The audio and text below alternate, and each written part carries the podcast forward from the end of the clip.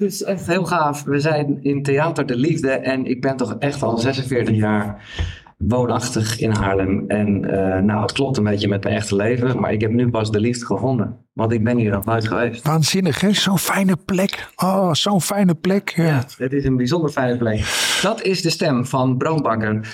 En ik weet nu al, Bram, dat ik jou nog een keer wil spreken. Uh, nou ja, sowieso in het leven, maar ook echt wel voor Koekeroe.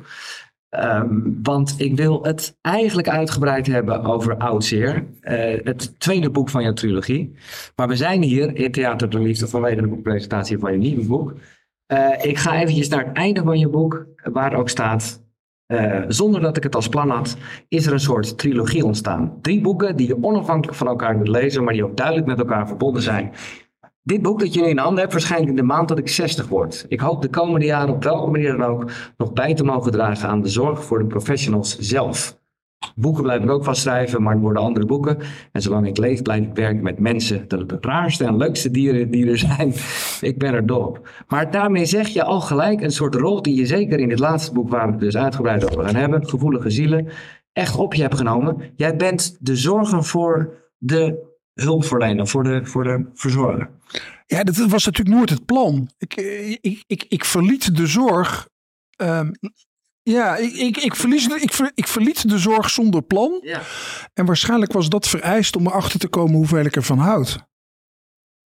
Dus, dus ik, ik weet het niet. Ik, ik zat natuurlijk, ik was helemaal niet. Ik was helemaal niet in vorm. Ik was helemaal niet mezelf. Ik was, ik was echt eigenlijk gewoon best wel ongelukkig in, in die rol, ja. in, in de elementen van die rol waar ik nooit voor gekozen had en, en waar ik toch aan moest voldoen. He, dat, is, dat, dat moeten we maar verklappen. Dat is wat ik het zwiebertje effect heb genoemd. He, dus die zwiebertje jongens. Oh, ging, had hij eindelijk een serieuze rol. Mocht hij in Fair Lady optreden. Komt hij in Enschede in het theater. Komt hij op. Ja, ze gingen zingen. Daar is zwiebertje. Nou, dat is toch... En en, en ik herkende dat zo, want ja, op een gegeven moment was het echt van daar heb je hem weer. En dan ging ik weer uitleggen wat er niet deugde. En het deugde ook niet. Ik had wel gelijk, maar het, het effect van daar heb je hem weer werd, werd veel sterker. Dus, dus... kom jij net als Vierbertje ook niet vanaf, Bram. Want jij bent hoe dan ook de bekendste psychiater van Nederland. Nee, al lang niet meer. Nee. nee. Ja, ik weet het niet. Dirk de Wachter en Jim van Os. En die zijn nog aan boord. En ik, eh... Nou, dat weet ik niet. Eh, of dat zo is. Um, ik weet wel dat je nu gelijk iets aanstipt wat ik heel, heel mooi vind. Namelijk dat jij zo ongelukkig was. En in het kader van The Body Keeps the Score zou je kunnen zeggen. In 2018 kreeg je ontzettend last van iets wat ze niet konden verklaren. Cerebellum was het uiteindelijk. Ja, dat is onwijs leerzaam. Dat, ergens in je studie hoor je dat wel een keer. Dat, dat een dokter die flink ziek wordt een andere dokter wordt. Ja. Ja, dit is weer zo'n cliché wat, wat, wat, verschrikkelijk waar is. Als, als, als mijn cerebellum het niet had begeven, dan had ik hier nu niet op deze manier kunnen zitten. Dus- ja, absoluut. anderhalf jaar lang door Neurologisch Nederland gedoold. Uh, alle onderzoeken gehad. Ik heb eens een keer uitgerekend dat er 80.000 euro aan onderzoeken aan mij is gespendeerd. En er is niets gevonden. Ja, maar, ja, maar, het is zo grappig. Want, heel nou ja, kijk, waar, waar, het, waar het volgens mij over gaat. En, en dan heb ik het toch weer even over mijn oude vak. Um, wij worden getraind en opgeleid in het onderdrukken, het controleren van onze ongelukkige en kwetsbare en gevoelige emoties. En daar hebben we pillen voor en daar hebben we cognitieve therapie voor. Dat, dat, zijn, dat zijn de twee hoofdsmaken. Die zijn evidence-based, die worden de zorgverlener vergoed. En wat ik heb geleerd in die periode dat ik ziek was, is dat het enige wat, wat, wat ik kon, kon doen om aan mijn eigen herstel bij te dragen, was mezelf de vraag stellen: waarom heeft mijn cerebellum het begeven? Nou, die vraag stelde geen dokter. Zoals jij het noemt, de belangrijkste niet gestelde vraag. Ja. Wat willen de klachten van je weten? Ja, en, en, en hoe belangrijk, en er zitten hier natuurlijk mensen die dat uit ervaring al weten, daarom, daarom zijn ze ook gekomen. Maar um, dat je daar naartoe beweegt. dat, dat je de moed hebt om het aan te kijken. Maar is dit een vraag die daadwerkelijk de hulpverlener moet stellen? Of is het gewoon toch iets wat je toch echt als uh, leidend voorwerp zelf moet doen? Of, of, stel jij echt voor dat ik naar de huisarts ga en zeg: Oh, ik heb een bier een beetje last van. Dat de huisarts zegt: Oké, wat willen deze lichamelijke klachten van je weten? Nou, ik ben, ik ben echt al blij en dankbaar als de huisarts die mogelijkheid ergens in het hoofd heeft. Want wat je, wat je natuurlijk ziet gebeuren is het aantal mensen met zogenaamde onbegrepen klachten. Dat, dat neemt gestaag toe. Ja. En de reflex van de dokters is verwijzen. Eh, nog een keer verwijzen. Second opinion, third opinion. Uh, specialistisch GGZ, super specialistisch. Dus we hebben, we hebben het enorm georganiseerd. Uh, op een manier van, naarmate we het slechter begrijpen, intensiveren we onze zoektocht. En, en zoals dokters alleen maar leren om medicijnen voor te schrijven en niet af te schrijven, zo draait die zorg zich dol. En ergens komt natuurlijk het punt dat je, dat je kan zeggen: wat, wat heeft die klacht jou te melden? Kijk, als, als je altijd piepende oren hebt ja, en, je, en je neemt een maandje vrij en aan het eind van die maand piepen je oren niet meer, dan, dan heb je geen zorg meer nodig. En ik had dus letterlijk een keer een man en toen zei ik dat hij moest gaan leven als op vakantie was in Italië. Toen, toen werd hij erg boos, want hij moest heel hard werken om zijn vakantie in Italië te betalen. Maar ik zei, ja, als het in Italië weg is, die piep, dan ligt daar de oplossing. En, en we, we, we, draaien elkaar dol, hè? Maar ik vind het mooi omdat, kijk, voor de duidelijkheid, uh, Gevoelige Zielen, Jan Nieuwe en het laatste boek van deze trilogie zou je kunnen zeggen, De Mens achter de hulpverlener. Het is ja, het is geen aanklacht. Het is een constatering. Het is een beetje filosoferen. Dat vind ik echt, ik zei dat vooraf ook. Ik vind dat heel mooi eraan, want meestal lees je toch een soort manifest van zo moet het. Je hebt daar ongetwijfeld wel een beetje gedacht over, maar je laat het ook een beetje in het midden als ik vrij ja, dat is, dat is ook mijn proces. Ik denk dat dat gevoelsarm nog veel bozer was. Want toen, zat, zat ik er nog veel meer in. En, en er verscheen een paar weken geleden een, een, een boek wat veel aandacht kreeg van een gepensioneerde interventieradioloog, geloof ik. Jim Rekers, die is met pensioen en die heeft op het AMC gewerkt. En ja, die man is woedend. En, en, en die heeft dan allemaal hele terechte kritiekpunten. Waarvan ik dan, sorry, maar denk van ja, dat hebben we tien of twintig jaar geleden ook al gehoord. En dan denk ik, ja, ga een beetje, ga een beetje aan de slag met je boosheid. nou, ja, nou ja, dat, weet je. En ik was ook heel boos. En het is veel lekkerder om niet boos te zijn. Nee. Maar het is ook wel goed uh, om op zoek te gaan naar iets dat werkt. Dan zeg jij ook, de oplossing bestaat niet. Wat dan, uh, ja, zeg je dat? Het geeft ook een beetje, dus, ja, ik vind het ook een beetje gefrustreerd als ik eerlijk ben. Als ik denk, of dat, daar kan ik zelf van balen. Maar ik ben wel benieuwd, als je toch een beetje mag filosoferen over wat de oplossing is. Bijvoorbeeld eh, onderzoeken wat de klacht je wil vertellen, daar hebben we het net over gehad. Maar dingen als ja, zo'n boekje, hoe heet het ook alweer, dat, uh, die drie letters 5, DSM 5? DSM hebben we, ja. ja. Het, het, het stickerboek, ja. ja. ja. Nee, kijk, het is, er wordt hier gelachen in de zaal, omdat velen die hier zijn het wel kennen. Voor mensen die niet zo in de zorg zitten, daar, ja, daar staat in wat een klacht is en wat je moet doen. Ja, ik snap wel hoe dat allemaal ontstaan is en gekomen. En dat het een soort van houvast is. Uh, ik snap ook wat jij zegt, dat het een ja, vreselijk beperkte manier van zaken doen is als je uh, ja, zo'n boekje leest. Wat is de oplossing? Nou, daar, daar onmiddellijk mee ophouden. Ja? Ja, ja kijk, in, in, kijk in, de, in de jaren tachtig is dat, is dat ontstaan. Uh, de drijvende kracht was de farmaceutische industrie. Uh, Daarmee zeg ik niet dat het verkeerd is. Ehm, wat, wat ze deden was depressie om, om, omkatten tot een hersenziekte. Wat, wat gewoon een flauwekul verhaal is. Dat is gewoon wetenschappelijk bewezen onzin. Maar ze gingen pillen verkopen met, met een serotoninebabbel.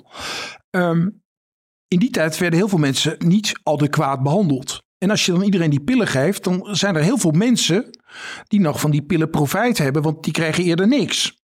Dus je krijgt zeg maar een gemiddelde behandeling en voor heel veel mensen die beneden gemiddeld werden behandeld, was dat vooruitgang. Maar we zijn 30, 40 jaar verder. Iedereen die aan die pillen wat had, die heeft ze wel geslikt. Iedereen die er niks aan had, heeft nog steeds vaak klachten.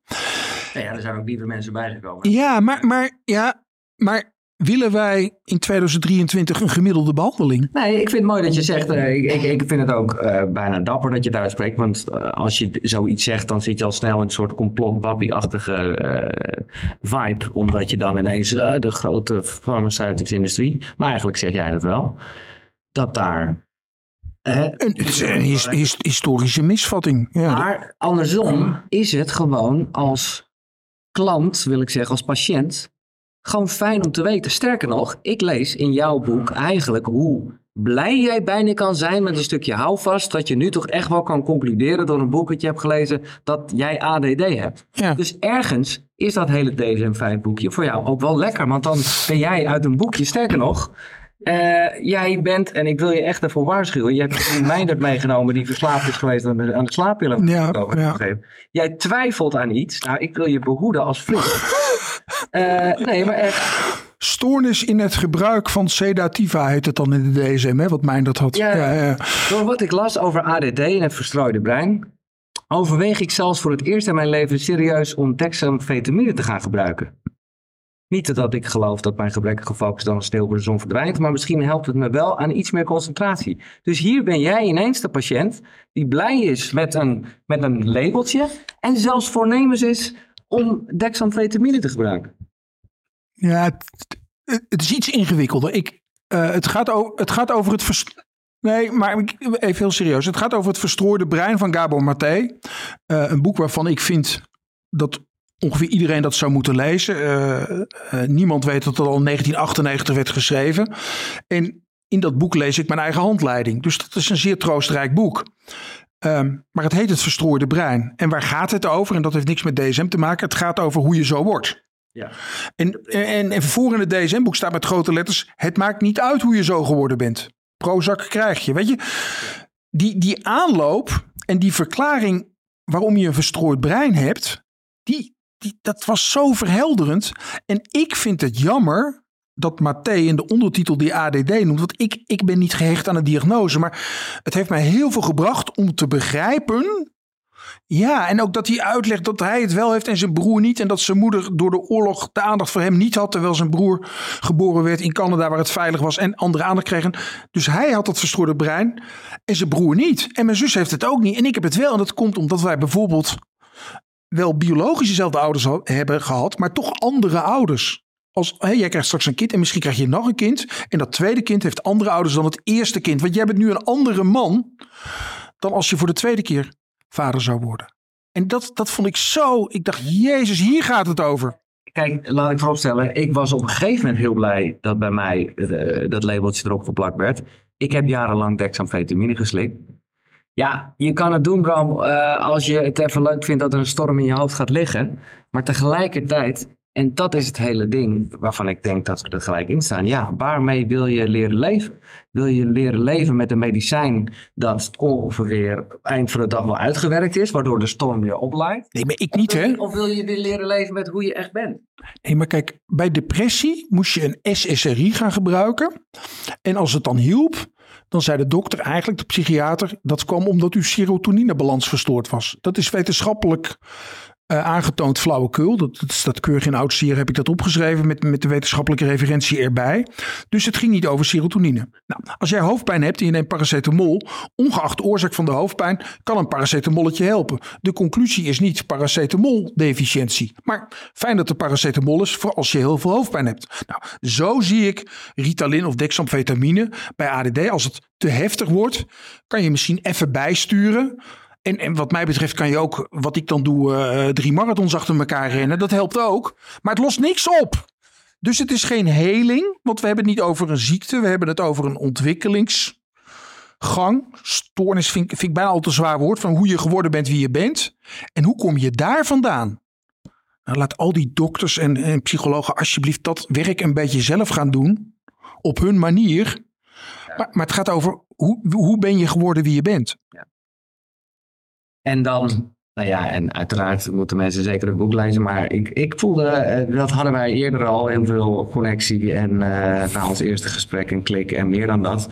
Ik mag best zeggen, ja, dat kan ik best zeggen. Uh, dat ik professioneel gezien samen met Floor, mijn inmiddels vrouw, met jou hele goede gesprekken heb gehad. Aan de vooravond van een reis vonden wij het belangrijk dat nou, bij... Dan word ik een beetje verlegen. Ja, hoor. ja dat, je, nou, nou, nou, nou, dat had echt niet gehoeven. Nou, nee, het had niet gehoeven. Het is ook geen compliment. Het is gewoon... Ik kan, mag, mag ik er een andere draai aan geven? De vrouw van Giel, die heet, die heet nu Belen natuurlijk, maar die, die heet Floor Joustra. Oh, ja, ja, maar goed, mijn, mijn oudste vriend die heette Gerrit Joustra en die had een dochter en die heet ook Floor Joustra. Dus eigenlijk gaat het erover dat er in Nederland twee Floor Joustra's zijn en dat ik de enige ben die ze allebei kent. Dus ik had een enorme behoefte om me tegen de vrouw van Giel uit te bemoeien. Ah ja, uh, wij hebben hele mooie intieme gesprekken gehad. Nee, ik, ik, ik, ik, ga het wel benoemen en ik had ook van tevoren heus op bedacht dat ik dat vast en zeker zou ook gaan benoemen. Vindt, vindt Floor dit ook oké? Ja, Oké, nee, dan gelukkig. Oké. Omdat, het, uh, omdat het namelijk vanuit liefde uh, voor elkaar hebben wij dat gedaan. Omdat wij op reis gingen.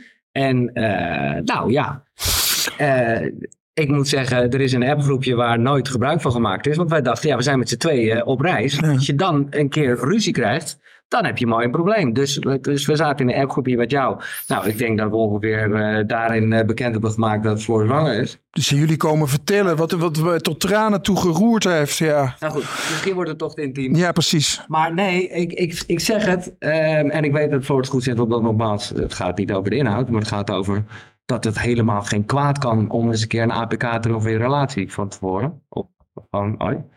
Maar jij uh, bent dus ook echt iemand die uh, professionele distantie, is dat de term die jij gebruikt? Ja, dat is wat ons wordt aangeleerd ja. Uh, en wat ik niet kan en, en, en, niet wil. Nee. nee. En ik dacht even dat dat kwam omdat wij elkaar met de podcast gesproken hadden en ik jou eigenlijk benaderde of je iemand wist en toen bleek je dat zelf te zijn. Maar dat, uh, ja, nee, maar ik vind dat goud. En ik voelde toen ook nog van, oh is dit gek? Ik heb het ook met jou gezegd. Het ging via een gemeenschappelijke vriend, ja. hè? we hebben een medeplichtige. Ja. Nee, zeker. Maar jij zegt dus eigenlijk, en ik vind het een mooie, hoe gelijkwaardiger het contact is tussen twee mensen des te groter de kans dat er voldoende veiligheid is om kwetsbare problemen te delen.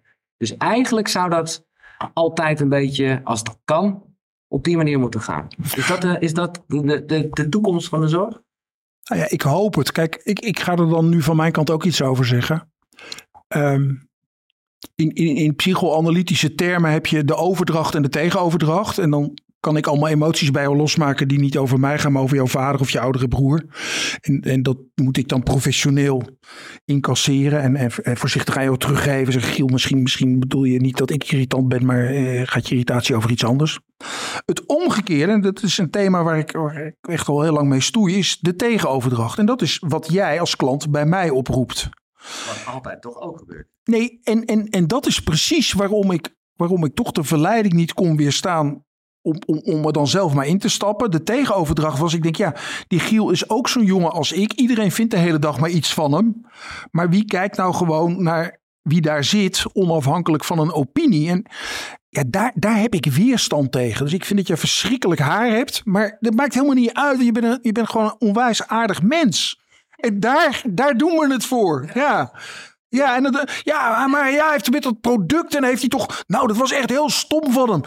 Wat interesseert mij dat nou toch? Weet je hoeveel stommiteit ik heb begaan? Nou ja, lees dat boek. Verschrikkelijk. Ja, ja nou, dat hoort bij mens zijn, toch?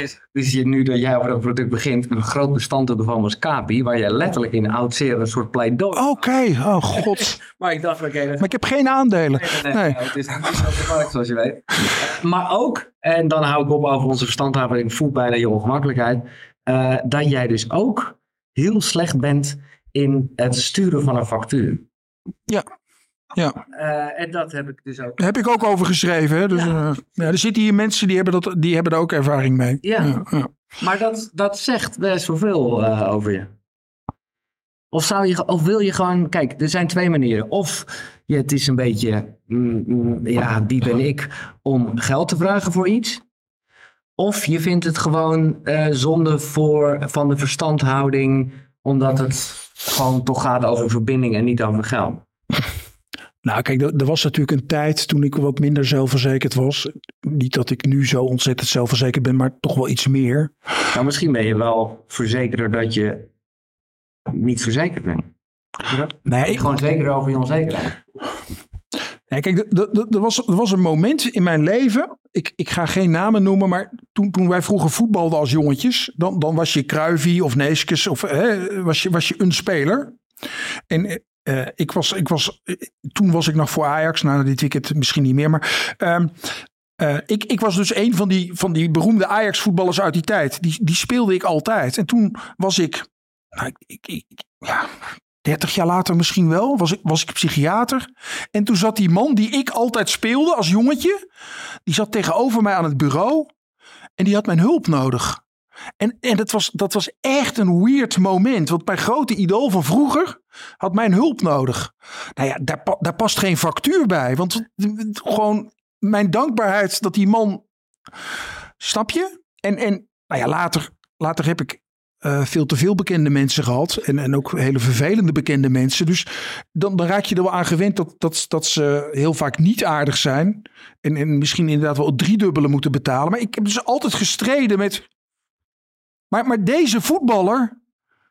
ja, dat, dat, was, dat was voor, voor mij zo bijzonder om die te mogen. Snap je? Ja, ik snap het ook. Maar eigenlijk uh, vind ik toch ook dat je het moet omkeren. En dat is dat hele ding van, van geven, maar ook ontvangen. Hoe kut denk je dat het is dat je als je geen factuur mag betalen? Ja, dat is, dat is ook vervelend. Ja, ja, ja, ja, ja, ja. Dat is... Maar, maar er is hier iemand in de zaal en die, uh, die wilde ook steeds een factuur. Maar die, die kon iets heel handigs met hypotheken. En toen had ik geen factuur. Toen, toen kwam het alsnog goed. Dus toen dacht ik, ja, dat is toch ook ouderwetse ruilhandel. Een, een, een bloemkooltje ruilen voor een, voor een paar wortels. Daar hou ik van dat snap ik, maar dat, dat is als we even wat, wat meer mee uh, kijken over hoe de zorg verbeterd kan worden. Ik denk toch niet dat we helemaal terug moeten gaan naar uh, betalen in natura. Nee, maar de, de gedachte, nee, nee, maar serieus jongens, dat, wat, dat, dat kan niet. Maar de geldbelustheid heeft ons natuurlijk wel gruwelijk in zijn greep. Ik, ik ga nu met, met mijn zoon Fimme ook in dit theater het over verslaving hebben. En wat mij betreft is, is een belangrijk onderdeel als het over verslaving gaat. Niet, niet de middelen waar je van afhankelijk kan worden, maar het mateloze gedrag. En dat, dat is ook weer Gabor Maté.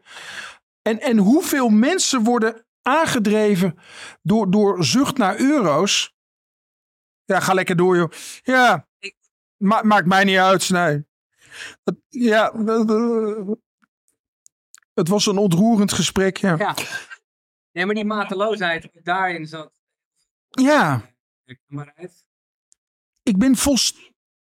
En jij zegt eigenlijk, dat vind ik wel echt wel goed, dat de mateloosheid is een, is, dat is nog uit, uit, uit zeer, is een symptoom. Ja, nou, en maar, maar dat is ook gevoelige zielen. Want weet je, weet je hoeveel dokters workaholics zijn? Weet je hoeveel dokters hun oud zeer verstoppen achter hun witte jas? Dat heeft Marieke echt heel goed uitgelegd. Maar dit is het mooie. En ik bedoel, ik weet dat er ook altijd veel mensen uit de, de zorg, nou hier zijn, maar ook naar Koekeroe luisteren. Uh, ergens is er wel wat mis met je als je in de zorg werkt. Nou ja, er, er, is ook, er is ook iets mis met je als je in aandelen handelt. En, en het pleidooi is eigenlijk: ga eens bij jezelf te raden waarom je doet wat je doet. En ik, ik ben bang, er kunnen natuurlijk hele gezonde overwegingen zijn, dat bij veel mensen er, er ergens iets, iets, iets pijnlijks van vroeger meespeelt in hun beroepskeuze. Dus ik heb gezegd, nou laat, laat iedereen die geneeskunde gaat studeren maar zijn familieopstelling doen om te kijken of hij niet de pijn van zijn moeder omdat opa heel jong doodging uh, wil wegnemen bij die moeder. Dus dat, dat, dan wordt hij dus oncoloog.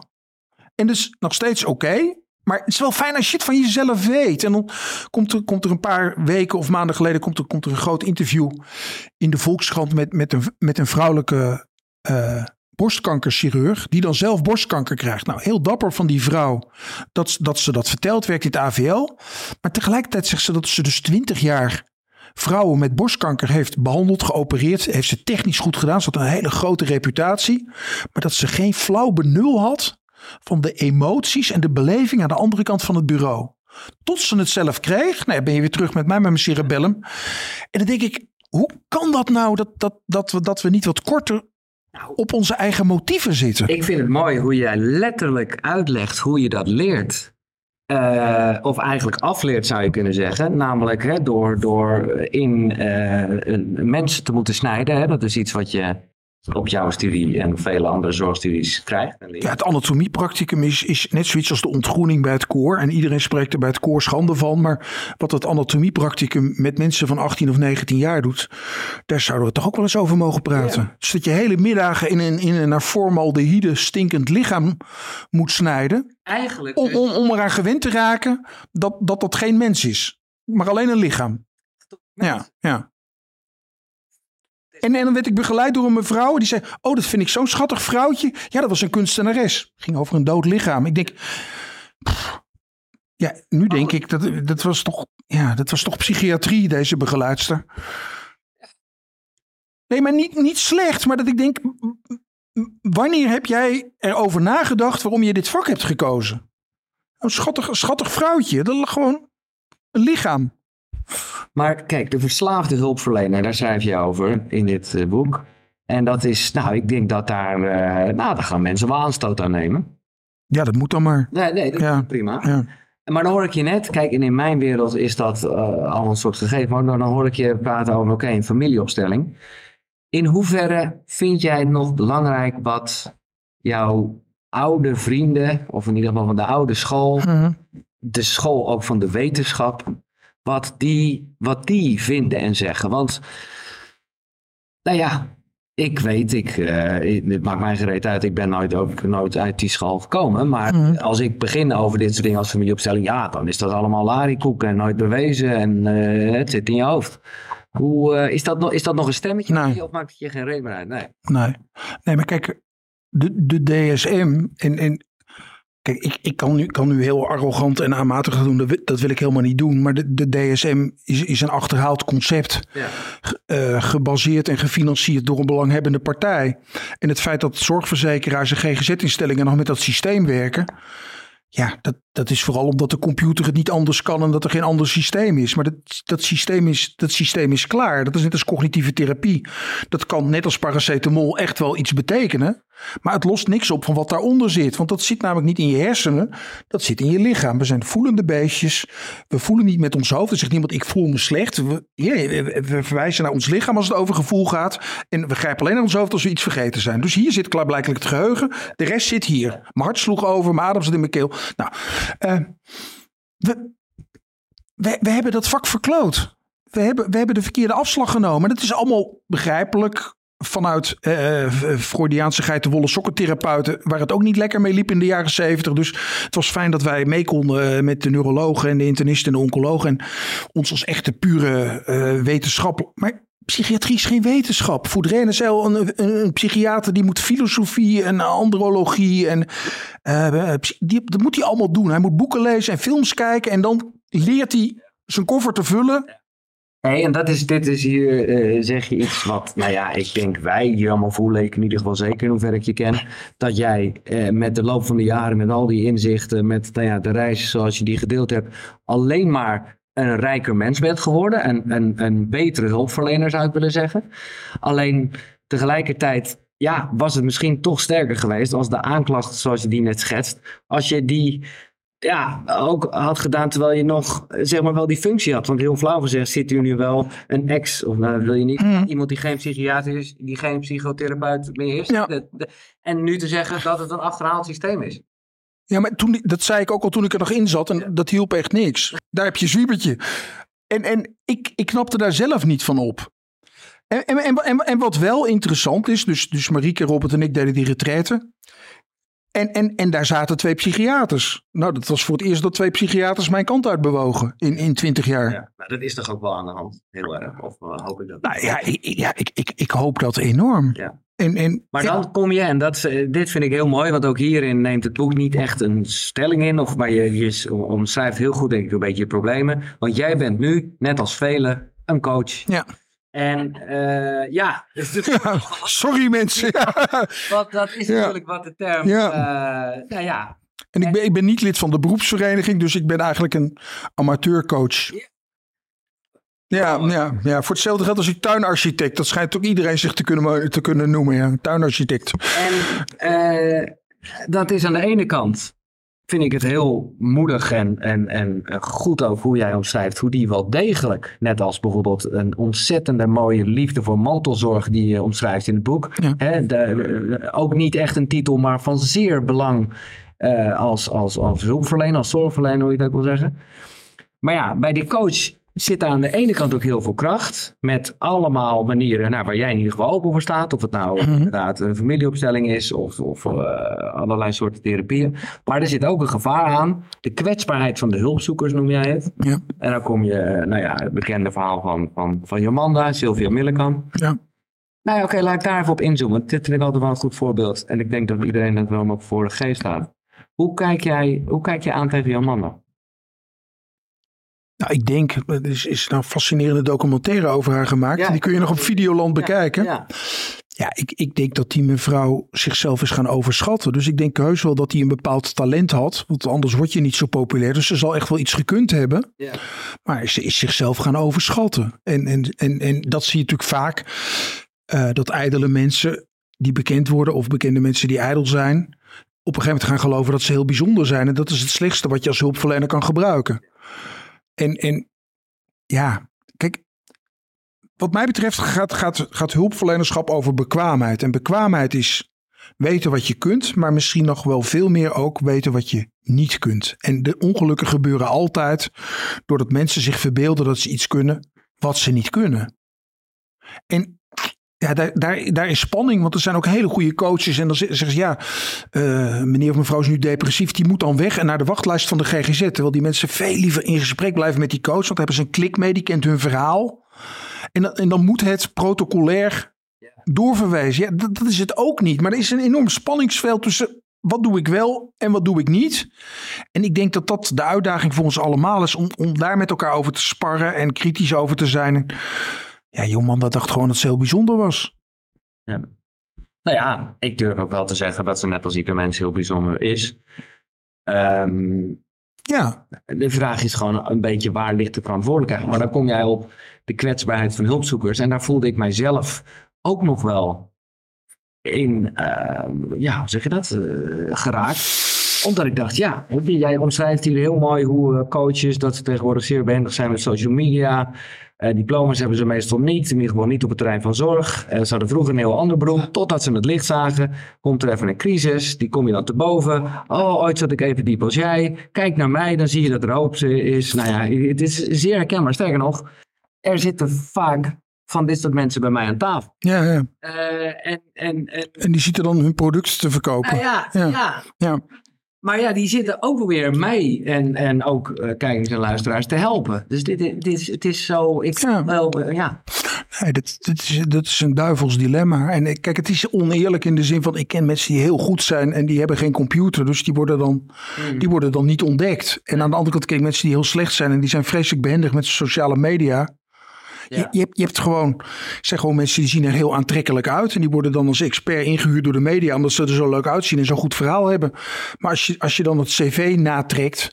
Dan zijn ze helemaal geen hersendeskundigen. Ik ga, ik ga geen namen noemen. Maar er, er zitten, zitten bij de publieke omroep mensen als deskundigen aan tafel. Die er echt even weinig van weten als jij en ik. Ja. Dus ook niet erg. maar... Nou ja, de vraag is, is het dan nog steeds iemand die uh, wel echt uh, een brevet heeft, of hoe je dat noemt in de zorgwereld? Uh, is, dat, is, die, is, die dan, is die dan wel betrouwbaarder? Of, weet je? Nou ja, nee, maar kijk, daar, daar wordt regulier op vertrouwd. Dat als je diploma hebt, dat je dan bekwaam bent. Ja. En helaas, als je, als je een beetje in die wereld als klant hebt rondgestruind, dan weet je dat het in de regel natuurlijk mensen zijn die hun best doen. Laten we dat vooropstellen. En ze, ze, hebben nooit slechte bedoelingen.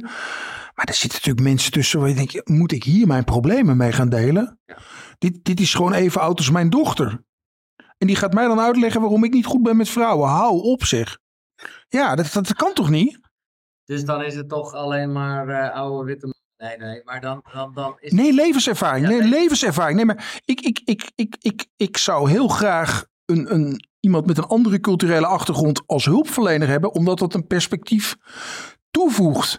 Maar moet je over echt serieus emotionele issues aan de bak? Ja, ik zou zeggen vanaf 40. En, en, en, en ook gewoon uh, lever, maar, lever maar de ellende die je hebt meegemaakt met je cv in. Drie echtscheidingen, doodgeboren kind. Nou, dat is iemand die we kunnen gebruiken. En die ook niet te beroerd is om. Nee, maar ik meen het serieus, die niet te beroerd is om daarvoor te gaan staan, dat hij dat heeft meegemaakt. We gaan, waarom wordt iemand relatietherapeut? Omdat hij goed is in relaties? Nee, natuurlijk. Doe dan ook niet alsof jij weet hoe het moet. Zeg dan, ik ben er ook niet goed in, maar ik heb zoveel scheidingen gehad. Misschien kunnen jullie iets aan mijn ervaring hebben. Is toch veel eerlijker? Nee, daarom was jij een hele goede relatie. Ja, ja. Ja, nee, maar dat, dat, nee, maar dat is toch zo? Ja. Daarover gesproken, hoe gaat het in de liefde?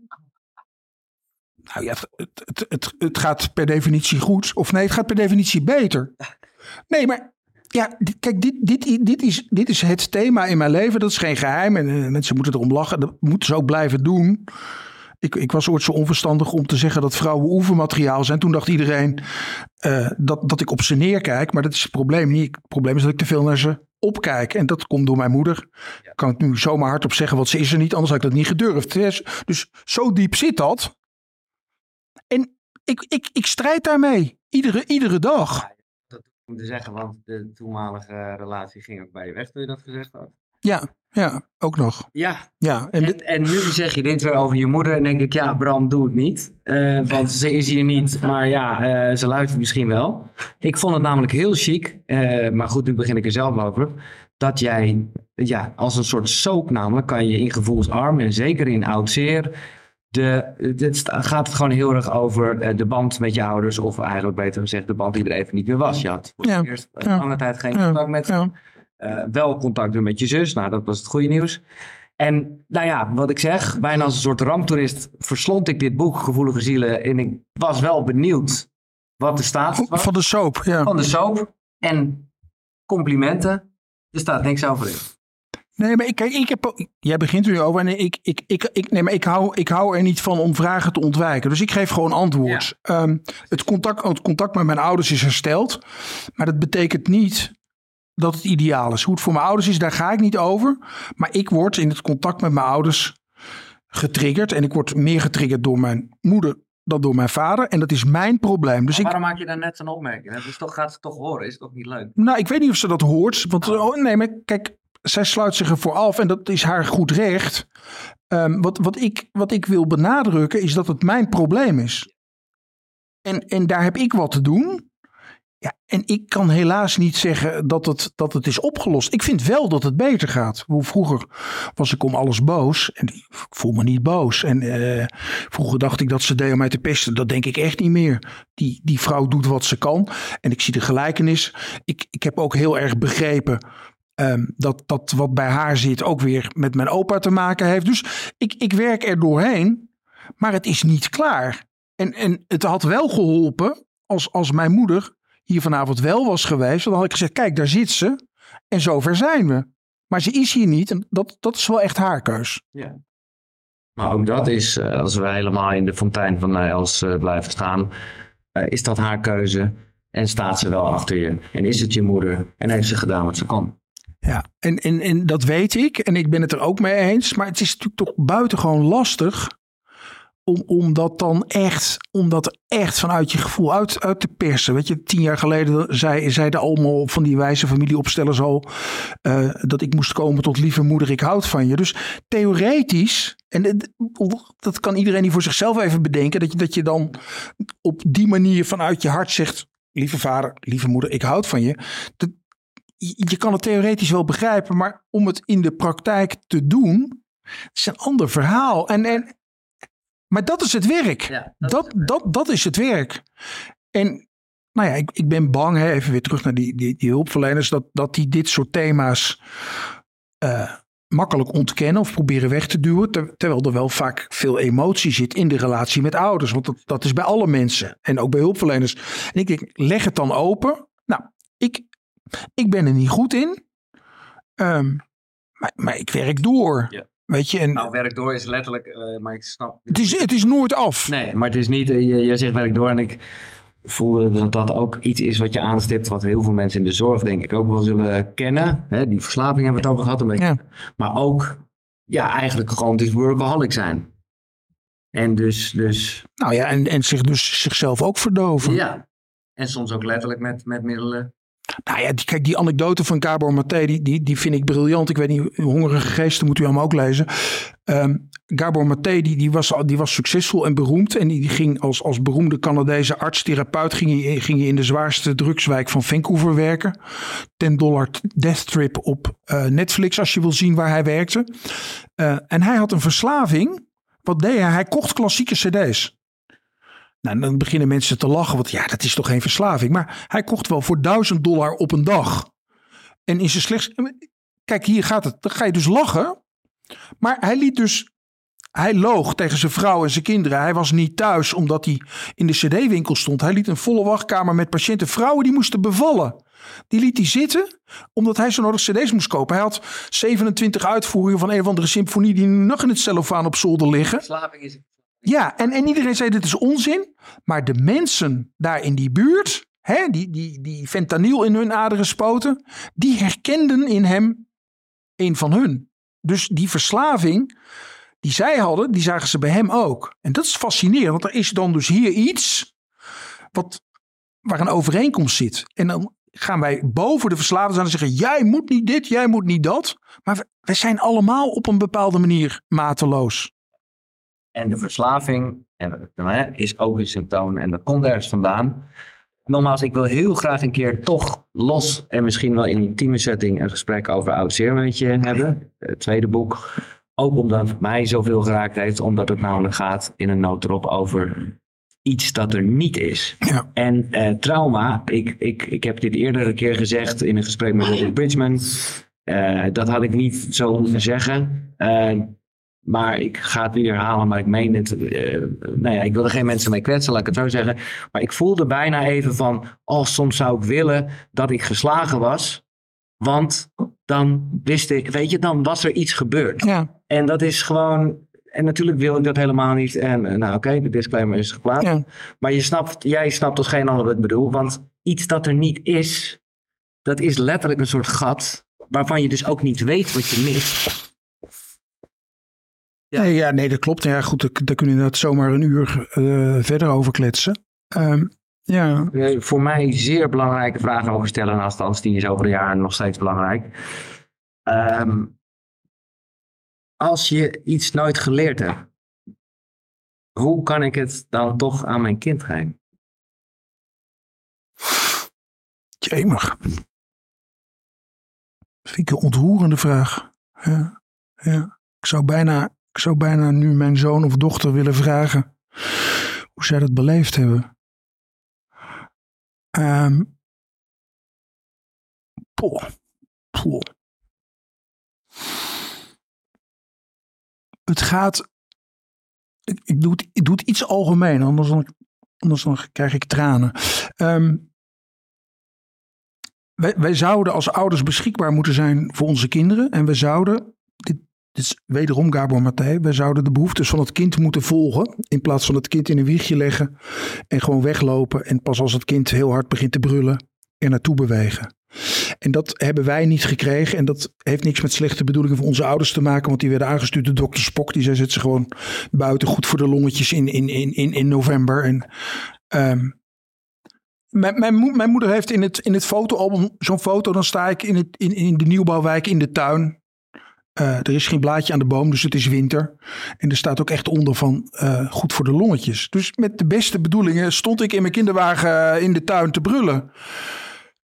En dat is niet de bedoeling. En dan heeft ze dat echt niet slecht bedoeld. En ik verwijt het er niet, ik ben ook niet boos. Maar wat, wat, wil, je, wat wil je kinderen geven? Aandacht, beschikbaarheid. En, en, en als je er bent, er helemaal zijn. Mijn kinderen hebben mij nog wel eens Ehm, niet heel lang geleden. Uh, want ik, ik was heel stoer, want ik werkte op woensdag niet. Dus woensdag was ik er voor de kinderen. Dat zei ik. Dat was politiek correcte praat. Maar dan hadden ze hockeytraining. En dan stond ik natuurlijk met mijn telefoon langs het veld uh, te overleggen over patiënten. Dus ik, ik was er niet. Was, was ik er maar echt geweest. En, en dat die aanwezigheid, echt aanwezigheid, nou, dat is ook weer zo'n dingetje in de zorg heel, veel van die professionals zijn er niet helemaal. is een hele aardige theorie van Andries Baart. is al heel oud. De theorie van de presentie. Waarbij het heel erg gaat dat je, dat je er bent. Dat je in, in het moment bent. Dat, je, dat alles eromheen uitstaat. En, en dan kan je de beste zorg bieden. En ik denk op het moment dat jouw kind er is en jij bent er voor dat kind. En natuurlijk moet je af en toe weg. Maar als je, als je fysiek aanwezig bent, dat je ook emotioneel aanwezig bent. Ja, dan, dan geef je je kind iets wat je waarschijnlijk zelf net wat minder hebt gehad. Ja, top. En, maar ook uh, denk ik de, dat het net zo is als ook jouw moeder, die met de beste bedoeling van de wereld jouw uh, longontsteking uh, gaf. Ehm, ja, nee, maar ik meen, ja. Je, ja, en dat is weer Els Stijn. ja, je kan niet anders dan doen wat je kan, waarvan jij denkt dat het best is. Maar ik hoor je wat je zegt en je kan wel iets extra bewuster liefde geven en nou ja, aanwezig zijn. Nou ja, kijk, uh, ik, ik, ik, ik denk echt niet dat ik, dat, ik, dat ik beter ben dan mijn moeder. Dat, is, dat, dat, dat zou ik ook aanmatigend vinden. Bovendien, ik had hier ook niet gezeten met, met, met, met mijn verbale begaafdheid en, en een talent om boeken te schrijven als ik mijn moeder niet had gehad. Hè. Dus ik dank ongelooflijk veel aan die vrouw. Ja, ja. Dat is toch even Nee, maar echt, echt Nou, ik zal, ik, ik zal nog, één, nog één linkje naar het nieuws. Maar als ze de crisis bij Ajax zouden willen oplossen, zouden ze nu mijn moeder moeten aanstellen. Echt, nee, serieus. Die, die zou orde op zaken stellen. Ja, nee, echt serieus. Dat kan zij. Als de, als de aller, allerbeste. Ik ben, ik ben in die zin niet beter dan mijn moeder. Uh, in, in één opzicht ben ik anders. En, en de uitkomst die hoor ik van mijn kinderen en hopelijk later van mijn kleinkinderen. Dat ik probeer verantwoordelijkheid te nemen voor de dingen die ik niet goed heb kunnen doen. En we doen als ouder per definitie dingen niet goed. We doen, geven per definitie dingen niet die we wel hadden moeten geven. Um, en het, het, gaat niet om een draai om de oren of een tik voor de billen. Het, ga, het gaat over emotionele beschikbaarheid. Hè. Dat, dat is dat linkje naar oud zeer. Um, en ik, ik heb pijn en verdriet dat ik dat, dat ik dat tien jaar geleden gewoon niet was. Dat, dat, dat ik aanwezig was, maar er niet was. En, en daar wil ik wel verantwoording voor nemen. Dus dat wil ik anders doen. Waarom? Omdat ik denk dat het werk, en dat staat natuurlijk ook in het boek, dat het werk wat je aan jezelf doet uiteindelijk uh, in dienst staat van de volgende generaties. Want wij worden door drie, vier, vijf, zes, zeven generaties voor ons gevormd. Maar we geven ook door aan drie, vier, vijf, zes, zeven generaties. Dus doe het werk aan jezelf met het oog, met het oog op de toekomst. En dan, ja, dan krijgen we een betere wereld, hoop ik. Gevoelige zielen. Uh, ik gooi de titel van het boek er nog maar eens in. En het, nou ja, je hebt het net heel erg geraakt hoe het bij jezelf is. Gaan we even terug naar de zorg, waarbij je mooi omschrijft dat de geneeskunde eigenlijk meer geneeskunst zou moeten zijn. En dan kom je op iets, ja, ik vind het een fascinerend onderwerp. Dat komt heel vaak ter sprake in koekroeggesprekken. Intuïtie. En dat lijkt me zeker in de zorg een moeilijk, maar ja, tegelijkertijd voor je het hele leven een heel belangrijk ja, wat is het eigenlijk? Uh, middel, uh, instrument. Um, hoe, ja, hoe zie je dat? Want jij omschrijft dat er sommige doktoren gewoon echt op hun intuïtie leven. En dat mensen dan denken, hoe kan je het zeggen? Maar dat ze het dan echt wel vaak bij het rechte eind hebben. Hoe zou intuïtie, hoe zou die rol daarvan groter kunnen worden in het dagelijkse gezondheidszorgleven? Nou, kijk, het, het, het wordt nu natuurlijk heel erg niet gewaardeerd. En, en uh, ik vind dat het meer waardering verdient. En ik vind dat het vooral gesprek verdient. Dus dit is nou iets waarvan ik denk, uh, als je met een clubje zorgprofessionals intervisie houdt, heb het dan over dit soort dingen. En ja, ik, ik heb wel eens, dan komt er iemand binnen en die heeft nog niks gezegd en dan weet ik wat dat is. Maar helaas, dat is niet een talent wat ik altijd paraat heb. En soms lukt het ook helemaal niet. En ik, ik, ik stoei met waar, waar, waar houdt dat verband mee die intuïtie. En ja, dat, dat is de kunstkant. En toen ik, toen ik werd opgeleid, was het dan heel erg, ja, het, het, het begint met kennis. En daar, daarboven wordt het kunst. En dat altijd het voorbeeld van Karel Appel. Uh, ik rotzooi maar wat aan, zei hij. Maar die, die man had een hele gedegen kunstopleiding achter zich.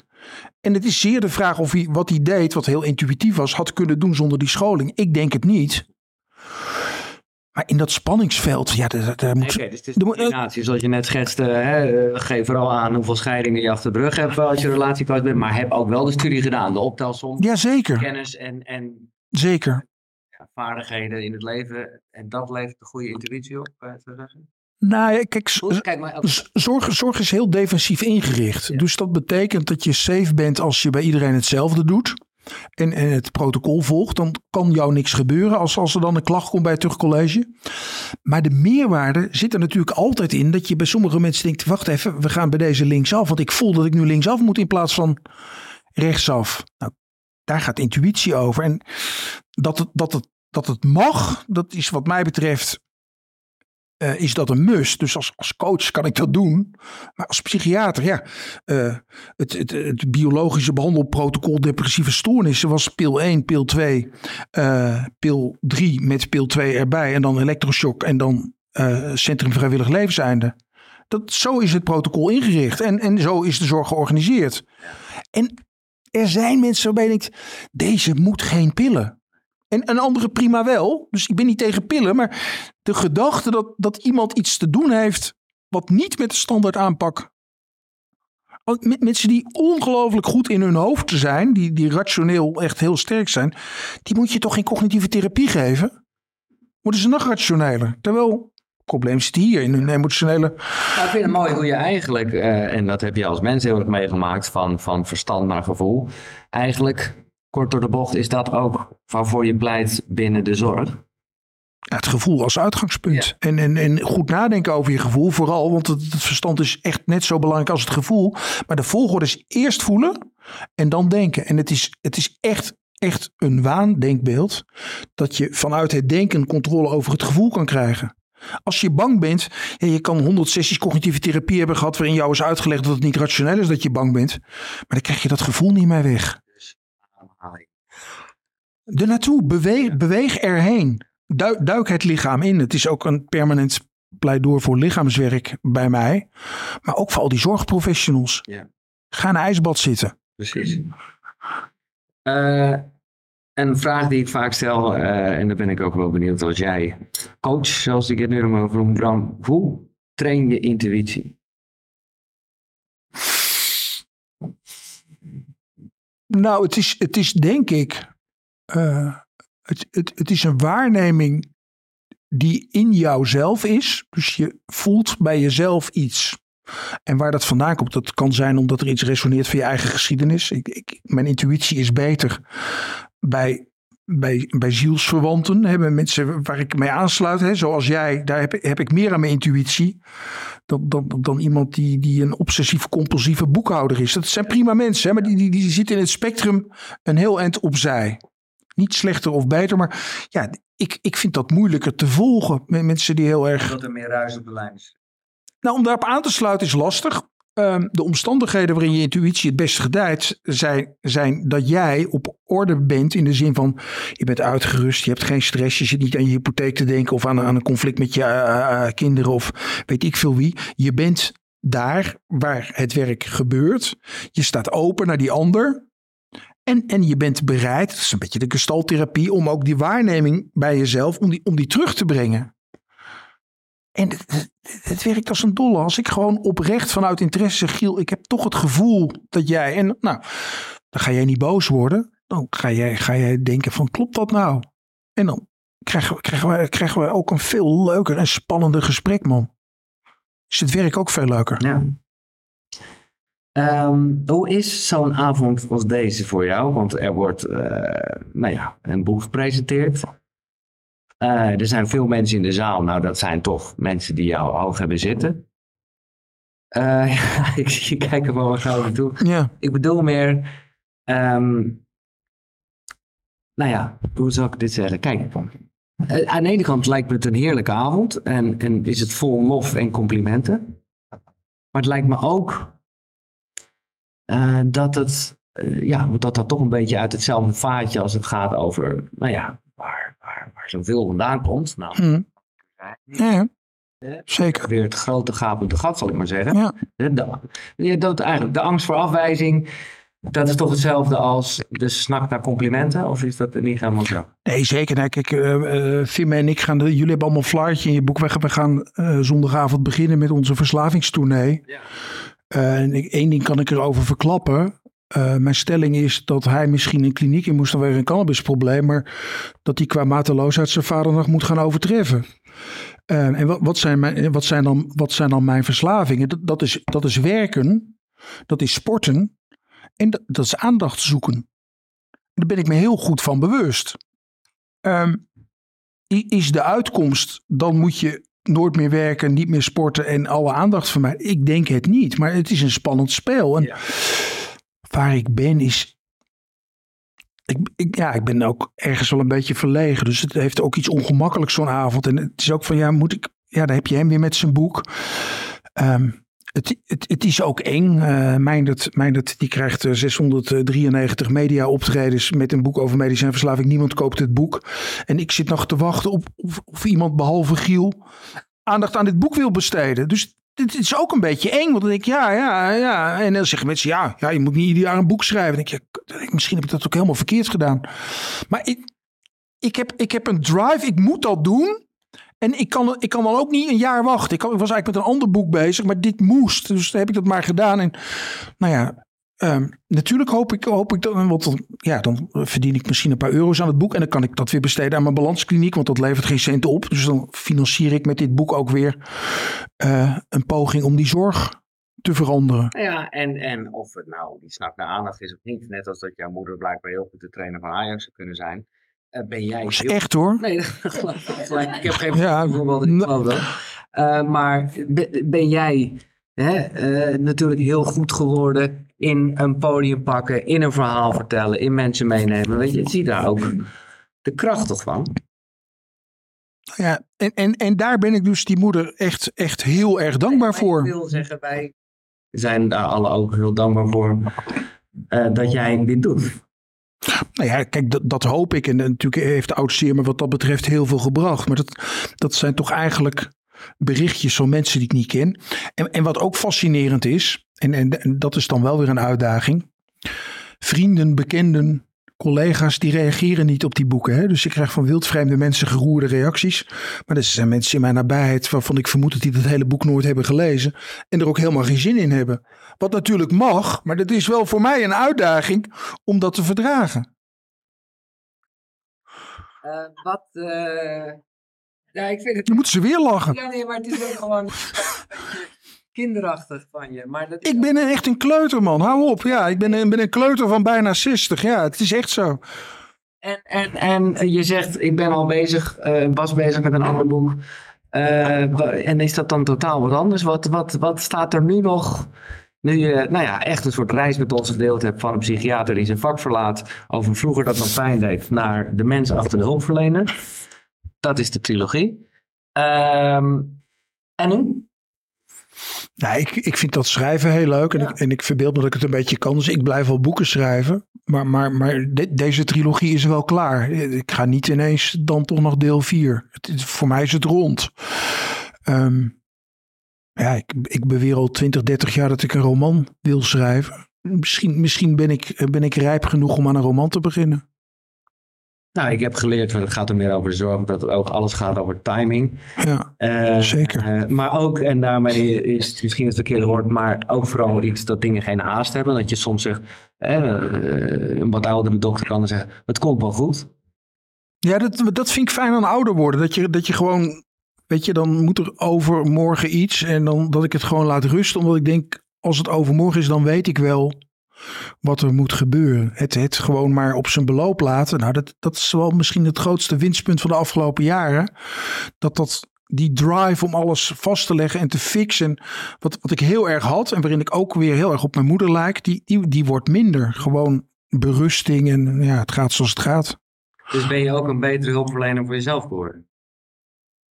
Maar je kan alleen een betere hulpverlener worden als je beter voor jezelf zorgt. Nou ja, wat, wat Marieke zo mooi zei, dat hart begint ermee met zichzelf van bloed te voorzien. Marieke Gielen deed voor uh, dat wij dit gesprek begonnen een hele mooie presentatie.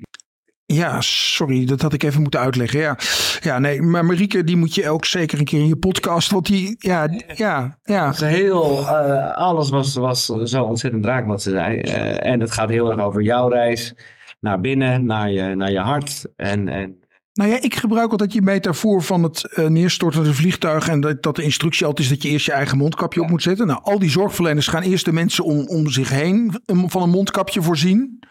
En gek genoeg uh, overleven ze dan vaak die crash niet. Want daar was die instructie voor bedoeld. En wat Marieke eigenlijk zegt is, zo is zeg maar vanaf, vanaf de embryonale fase, zo zorgt het lichaam om te beginnen, het hart, het centrum wat eerst wordt aangelegd, zorgt om te beginnen voor zichzelf. Dus het zou een soort oerinstinct moeten zijn van zorg goed voor jezelf, want dan zorg je beter voor de anderen. Ja, dat doet me denken aan iets waar ik, ik, ik heb genoten van het boek. Eén ding was ik het echt niet met je eens. Hoera. Persoonlijk zijn. Dat ging namelijk over uh, dat de, de, de robotisering van, uh, van het leven. Ja.